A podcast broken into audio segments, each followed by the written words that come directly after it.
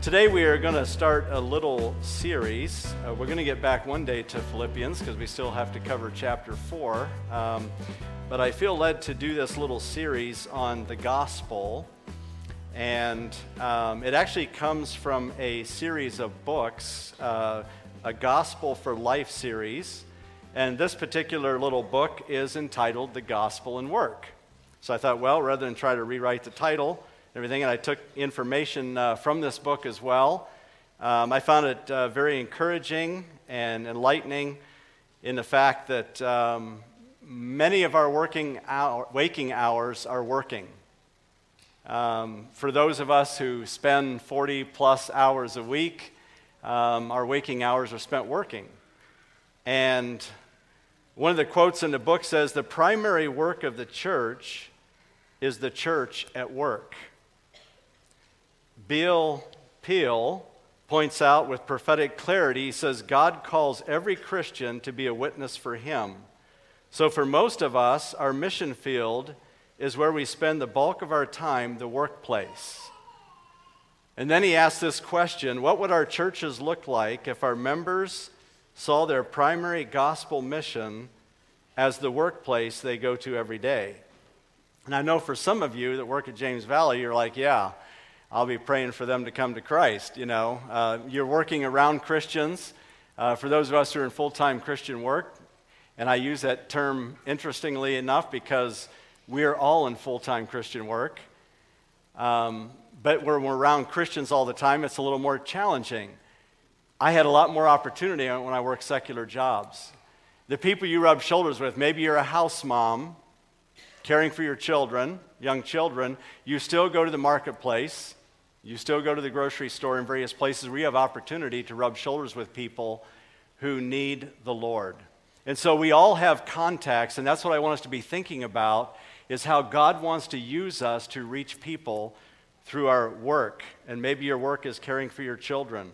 Maybe your work is you're retired, but you still do projects and things, and you go to the store and you go places and have the opportunity to impact people with the gospel. Colossians three twenty-three says, whatever you do, work heartily as for the Lord and not for men. That we are to work heartily for the Lord. Now, this whole idea of work is woven into creation itself.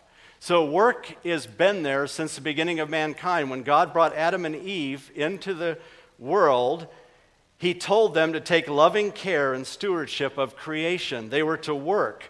God gave them responsibilities to tend and care for the garden.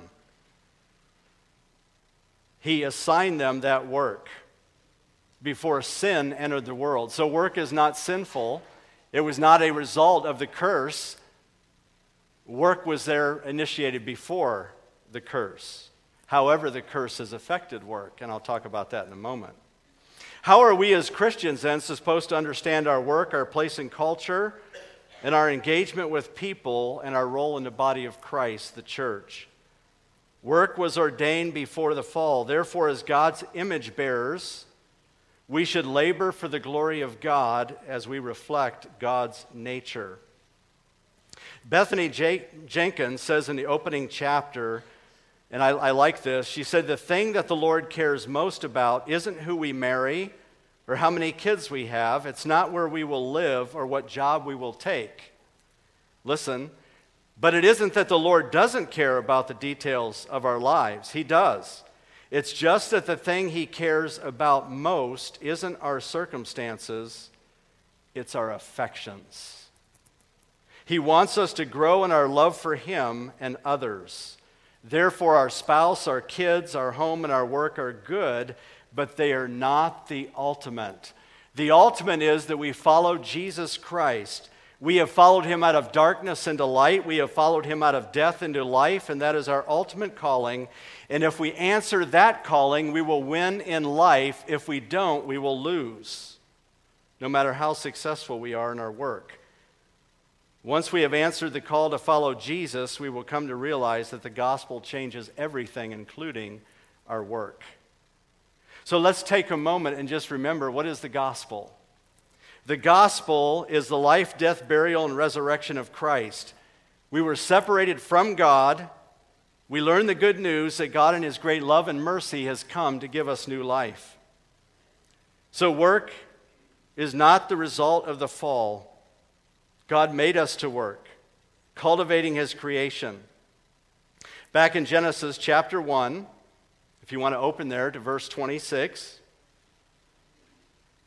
it says, God said, let us make man in our image, after our likeness, and let them have dominion over the fish of the sea, and over the birds of the heavens, and over the livestock, and over all the earth, and over every creeping thing that creeps on the earth. Verse twenty-eight, and God blessed them, and God said to them, be fruitful and multiply and fill the earth and subdue it, and have dominion over the fish of the sea, over the birds of the heavens, and over every living thing that moves on the earth. He gave us dominion. He gave us a place to work, creative stewardship over his creation. Creative because he has given us raw materials to work with, and also he has given us stewardship. He's given us authority to cultivate the world. God still owns the world, but he's given us authority to cultivate the world. In this way, we are sub-creators, as J R R Tolkien puts it, working under God's sovereignty, and delight as a form of worship. So creation, work is woven into creation. However, I mentioned there's something that caused work to be marred, and that is the fall. Because of the fall, our work has been marred with sin, and that is filled with thorns and thistles, according to Genesis three eighteen. Thorns and thistles, he says, it shall bring forth for you, and you shall eat the plants of the field.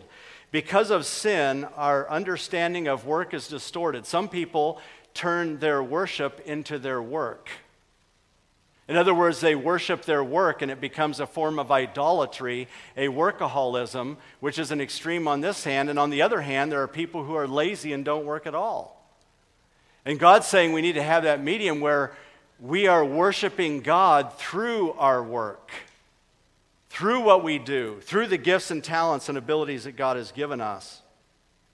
But because of sin, our understanding of work is distorted.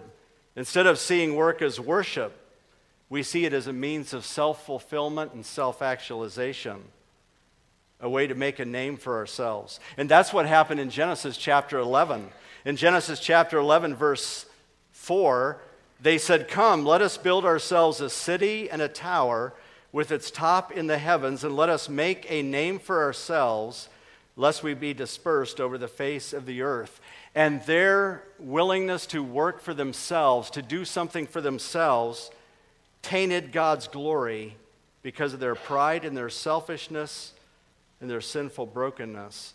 And so now, instead of serving one another in joy in our work, many times people will compete with one another in jealousy. We envy the success of others, saying, I deserve that promotion, not them. And all of a sudden we start jockeying for position and doing all these things rather than really enjoying. In the book of Ecclesiastes, it talks about life is meaningless, but then it says that man is to enjoy and find great satisfaction in his work. I hope the job that God has called you to, you are finding great satisfaction and enjoyment in your work. That's what God longs for us to do. Because if we do that, we are going to worship the Lord in our work, and in our worship, that will be a witness to the world of people that need Jesus. Adam, when sin came into the world, he said, don't blame me, blame the woman. Eve said, don't blame me, blame the serpent. Adam blamed Eve, Eve blamed the serpent, and the serpent didn't have a leg to stand on. So the fall has actually corrupted our view of work. We have creation, God created work, it's a good thing. The fall has corrupted it. Now we have to work with thorns and thistles. Farmers, sorry, but that's a result of the curse. God still blesses work, and we should still be involved in it. The third aspect of work we should think about is redemption. Through Christ, the work of redemption has begun in the world and in our hearts. He redeems our relationship with work because Jesus becomes the center of our affections. When our identity is in Christ and not work, then success does not go to our heads, nor failure to our hearts. So redemption is another aspect. And then the last aspect here is restoration. He tells us in Acts three twenty-one, he, meaning Jesus, must remain in heaven until the time comes for God to restore everything as he promised long ago through his holy prophets. You see, we are living in the kingdom of God, and in the kingdom of God, he is trying to restore all things to himself. And how is he going to do that? He's trying to reconcile the world to himself, and how does he want to do that? Through us, the church. And where does the church work best? The church works best at work, because that's where we spend our time. Reaching people with the gospel of Jesus Christ. That's what God wants to do. And I trust that as you're hearing this sermon this morning, you will be thinking about some names and pictures of faces of people you rub shoulders with who are lost, that you have contact with, regular contact, who don't know Jesus, and God's wanting to use you through your work to reach them with the gospel. When I was a bread salesman, one of my largest accounts had a sale one day. We were selling our giant white loaf of bread, and on Friday night, I, I realized through the week I was running short. What you have to do as a bread salesman, you have to actually put your order in about four days in advance. So if a snowstorm comes or something happens, uh, you can be out of luck, because you got to order it four days in advance. They got to bake it. They got to ship it to you. You got to get it loaded on your truck out to the stores. So it's a it's a dilemma sometimes to guess how much product you actually need, and I was running short of sale bread. And so on Friday night, I ran out of that sale bread, and the manager was not happy with me. I came in on Saturday morning. I delivered, made my deliveries. I came back in the afternoon. Usually in the afternoon at your large account, you put more bread in the store, and you put it in a, on a rack in the back room, and then later you pull it out, and you put more product up in, in the afternoon. Well, I did that. I came back Saturday afternoon and expecting to unload the rest of my truck and take the product in, only to hear the manager say, um, you can't do that. He said, you ran out of product early last night. And he asked me, he said, did you have a breakdown in the bakery? And I said, no, we didn't. I said, I ran short. I knew I was short. I tried to get extra product from some of the other salesmen. They didn't have it. They were running short, so I was short. He asked me again as we talked. He said, did you have a breakdown in the bakery? I said, no, we didn't. I said, I ran short of product, and I explained it again. And after I said it the second time, he said, I know, we called. We called the bakery and asked. So here, he was testing me, trying to catch me in a lie. And how do we promote the gospel? We tell the truth. We're people of integrity, and how God can use that. What was ironic about that whole story is about two years later, after I left the company, I went back and visited some of the salesmen I worked with, and uh, of course, uh, he, he made us bring product up on Sunday morning. My manager had to do that. He wasn't happy, and so that kind of stuck in my manager's mind that he had to do that on a Sunday morning, so I went back two years later. He said, Roy, do you remember that manager that wouldn't let you bring product in Saturday afternoon, had to go up? I said, yeah, I do. He said, well, ironically enough, he was hauled out of the store in handcuffs for clipping money from the hot dog stand out in front of the store, and he lost his job. And so the point is, our integrity matters when it comes to the gospel and work. God wants us to be men and women of integrity in all that we do. You see, the foundation for Christian ethics depends not on me. It depends upon the resurrection of Jesus Christ from the dead. That's what it really depends on. Oliver O'Donovan writes in Resurrection and Moral Order that Christian ethics is grounded not merely in the gift of Christ, but in the resurrection of Christ from the dead. So he says, therefore, any discussion concerning the gospel and its relationship to Christian living, it is the resurrection of Christ that anchors the Christian calling and initiates meaningful service for God. Remember what Paul wrote in First Corinthians chapter two. He said, I determine to know nothing among you except what? Jesus Christ and him crucified. Now here's the thing, Jesus Christ is crucified, but without the resurrection, the crucifixion loses its meaning. So the resurrection of Christ is what gives us the ethics and the integrity that we need to work with integrity, to work in a way that promotes the gospel of Jesus Christ when we are working especially around people who are pagan and don't know Jesus at all. I remember another occasion where a lady in our church, or a lady in, in my work was killed in a car accident. And this is when I worked downtown in the insurance company. And they came to me and said, would you have a word of prayer for our department? I said, I would, I would be honored to do that. And we probably had about eighty people in the apartment gather around my cubicle, and I was able to point them to Jesus Christ through that tragedy. So there are many opportunities we have to do this. When people lose a loved one, when they have a new baby, when they're going through an illness, uh, think about the things. They've lost a loved one.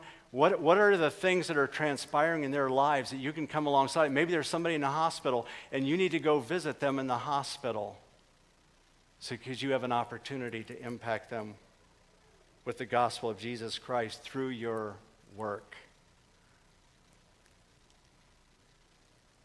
He tells us in Deuteronomy ten twelve, and now Israel, what does the Lord your God require of you but to fear the Lord your God, to walk in all his ways, to love him, to serve the Lord your God with all your heart and with all your soul. This is what we do in our work. And to keep the commandments and the statutes of the Lord, which I am commanding you today for your good. Behold, to the Lord your God belong heaven and the heaven of heavens, and the earth with all that is in it. See, the gospel declares that Jesus, the resurrected Lord, is king over all of life. He tells us in Matthew twenty-eight, all authority in heaven and on earth has been given to me. The gospel declares the resurrected Lord as redeemer of all that is seen and unseen. He tells us in Colossians one, he created everything, visible, invisible, thrones, powers, dominions, everything God has created. He is preeminent in everything. And through him, he wants to reconcile all things to himself. So when God made good in Genesis one and two, sin did not make it bad in Genesis three when it comes to work. So what the gospel demands of the redeemed of the Lord, what does the gospel demand of the redeemed of the Lord? Here's what it demands of us in relationship to our work and life. It demands that we walk in God's ways. The psalmist tells us in Psalm one, blessed is the man that walks not in the counsel of the ungodly. He says in Psalm one nineteen, blessed are those whose way is blameless, who walk in the law of the Lord. Blessed are those who keep his testimonies, who seek him with their whole heart, who also do not wrong, but walk in his ways. And when you read through the Proverbs, you see that word walk and way over and over and over. Proverbs, in the first nine chapters especially, you'll see that the walk of the wicked or the way of the wicked is destructive, dark, and devious, whereas the way of the righteous is pleasant, peaceful, and protective. The prophets in the Old Testament reprimanded God's people for neglecting the ways of the Lord. John the Baptist came and he said he prepared the way of the Lord. Jesus declares he is the way.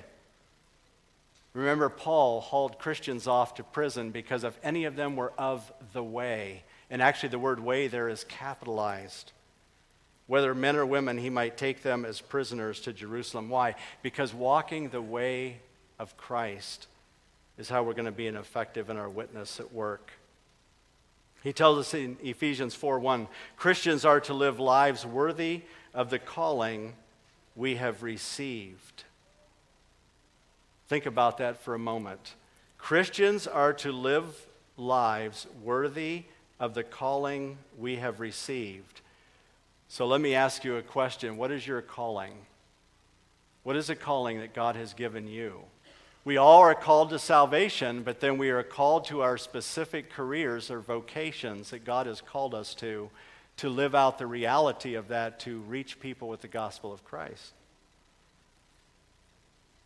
Because of the crucifixion of Christ and his resurrection, we are set free to bring all of life under submission to his lordship.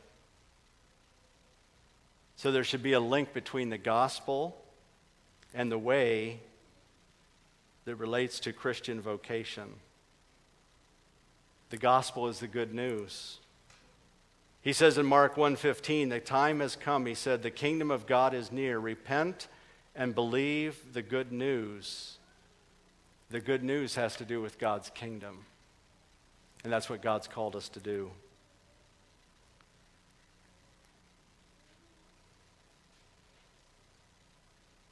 God's way directs and shapes every place and time in which we live and makes demands of us. Every time, place, possession, talent, relationship, and opportunity is a gift from the hand of God. So here's some questions to think about. Did we create our time? Did we invest ourselves with talent? Did we choose where we would be born and get to build relationships? Did we invent our own opportunities? Did we decide our own intelligence and passions? No, all we have is a gift from our Creator.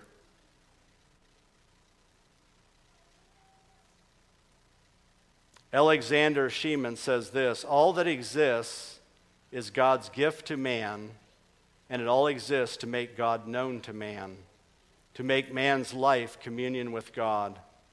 It is divine love made food, made life for man. God blesses everything he creates, and in biblical language, this means that he makes all creation the sign and means of his precious wisdom, presence and wisdom, love and revelation. Oh, taste and see that the Lord is good. A second demand that the gospel makes on us is that we love God and neighbor. We walk in his ways, and we love God and neighbor. Loving God with all of our heart means we will love others. And this should be the goal of every vocation that we have. It doesn't matter what job you have, what vocation you have. Loving others should be what we're doing.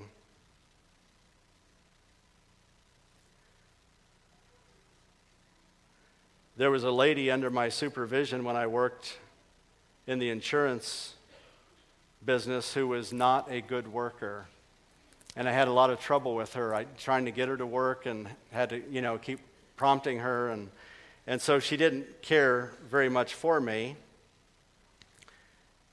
But she was in a car accident and wound up in the hospital. Now, I was not a pastor at that time. I was working my way through seminary, and I went and visited her in the hospital. And her whole attitude toward me changed as a result. I prayed with her in the hospital. She wrote me a card. She started working better. Her attitude toward me changed. All because I went and prayed with her in the hospital. So what opportunities has God given you? He's given them to you as well. I think about Jeremiah writing to exiles in Babylon. The prophet Jeremiah admonishes God's covenant people to seek the common good. Here's what he writes in Jeremiah twenty-nine seven. But seek the welfare of the city where I have sent you into exile, and pray to the Lord on its behalf, for in its welfare you will find your welfare. What does that mean? The welfare of a city. What does that entail? Jeremiah is encouraging God's people not to be in an isolated ghetto. He's telling them to get married, have children, get jobs, work, engage in the economic life of the city of Babylon. What kind of city was Babylon? It was thoroughly pagan idol worship, gross sin, evil. And God says, in spite of the godless context, I want you to work there for the purpose of making me known. That's what God wants us to do with our jobs, in our work. The English word vocation means calling. It comes from the Latin vocatio, which means calling. We're called in general and specific ways. We are called to be born again and we into the family of God and walk faithfully with God, and we're also called as citizens of this heavenly kingdom to love God and to love others. In a specific sense, God calls us to specific roles in God's kingdom, and that role is what God has called you to. Whether you're a farmer, a banker, a salesman, a mechanic, it doesn't matter what your job is. Doctor, dentist, uh, whatever your job is, God has called you to that. Maybe you're a student right now. God has called you to that. Are you using that calling to advance the gospel?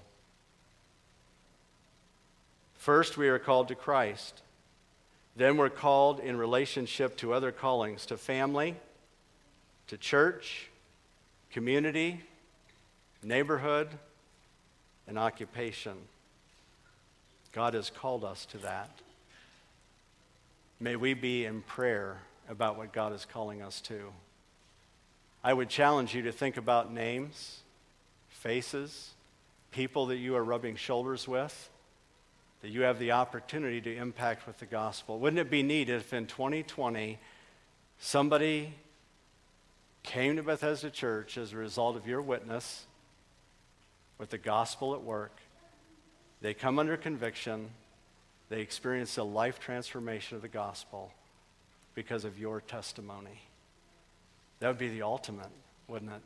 And that's what God wants for every one of us, is that we impact the world for the cause of Christ. I heard um, recently that we will be having an influx of people into our community over the next eighteen months. I am told that there will be three hundred plus families coming to Huron area.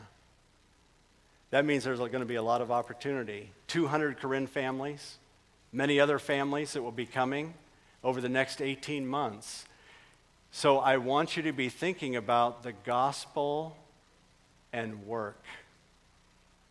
How does God want you to use your job so that when you go to work tomorrow morning, you're not just going to work to get a paycheck.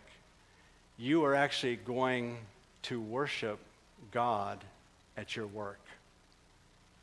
God wants us to worship Him in our work. Maybe it's something as simple as when you sit down in the lunchroom and you're around other people who are not believers and you pray over your meal, you're being a testimony for the gospel. It can be very little things, giving a ride to somebody, helping somebody with something for the purpose of sharing the gospel. May God give us a heart to do that. Somebody once said that whenever the church begins to exist only for the benefit of the insiders, to the exclusion of the outsiders, that church begins to die. We never need to lose our heart for evangelism and reaching people. And one of the best means of doing that is through our work, because that's where we spend our time. So may God help us do that. Let's bow together for a word of prayer.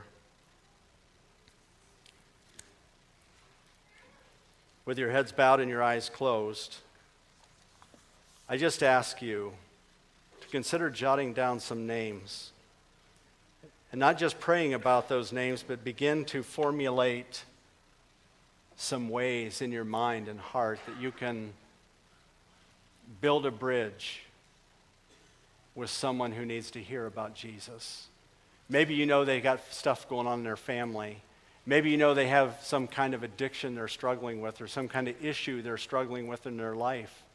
and you can come alongside of them and say, hey, I, I want you to know I'm praying for you.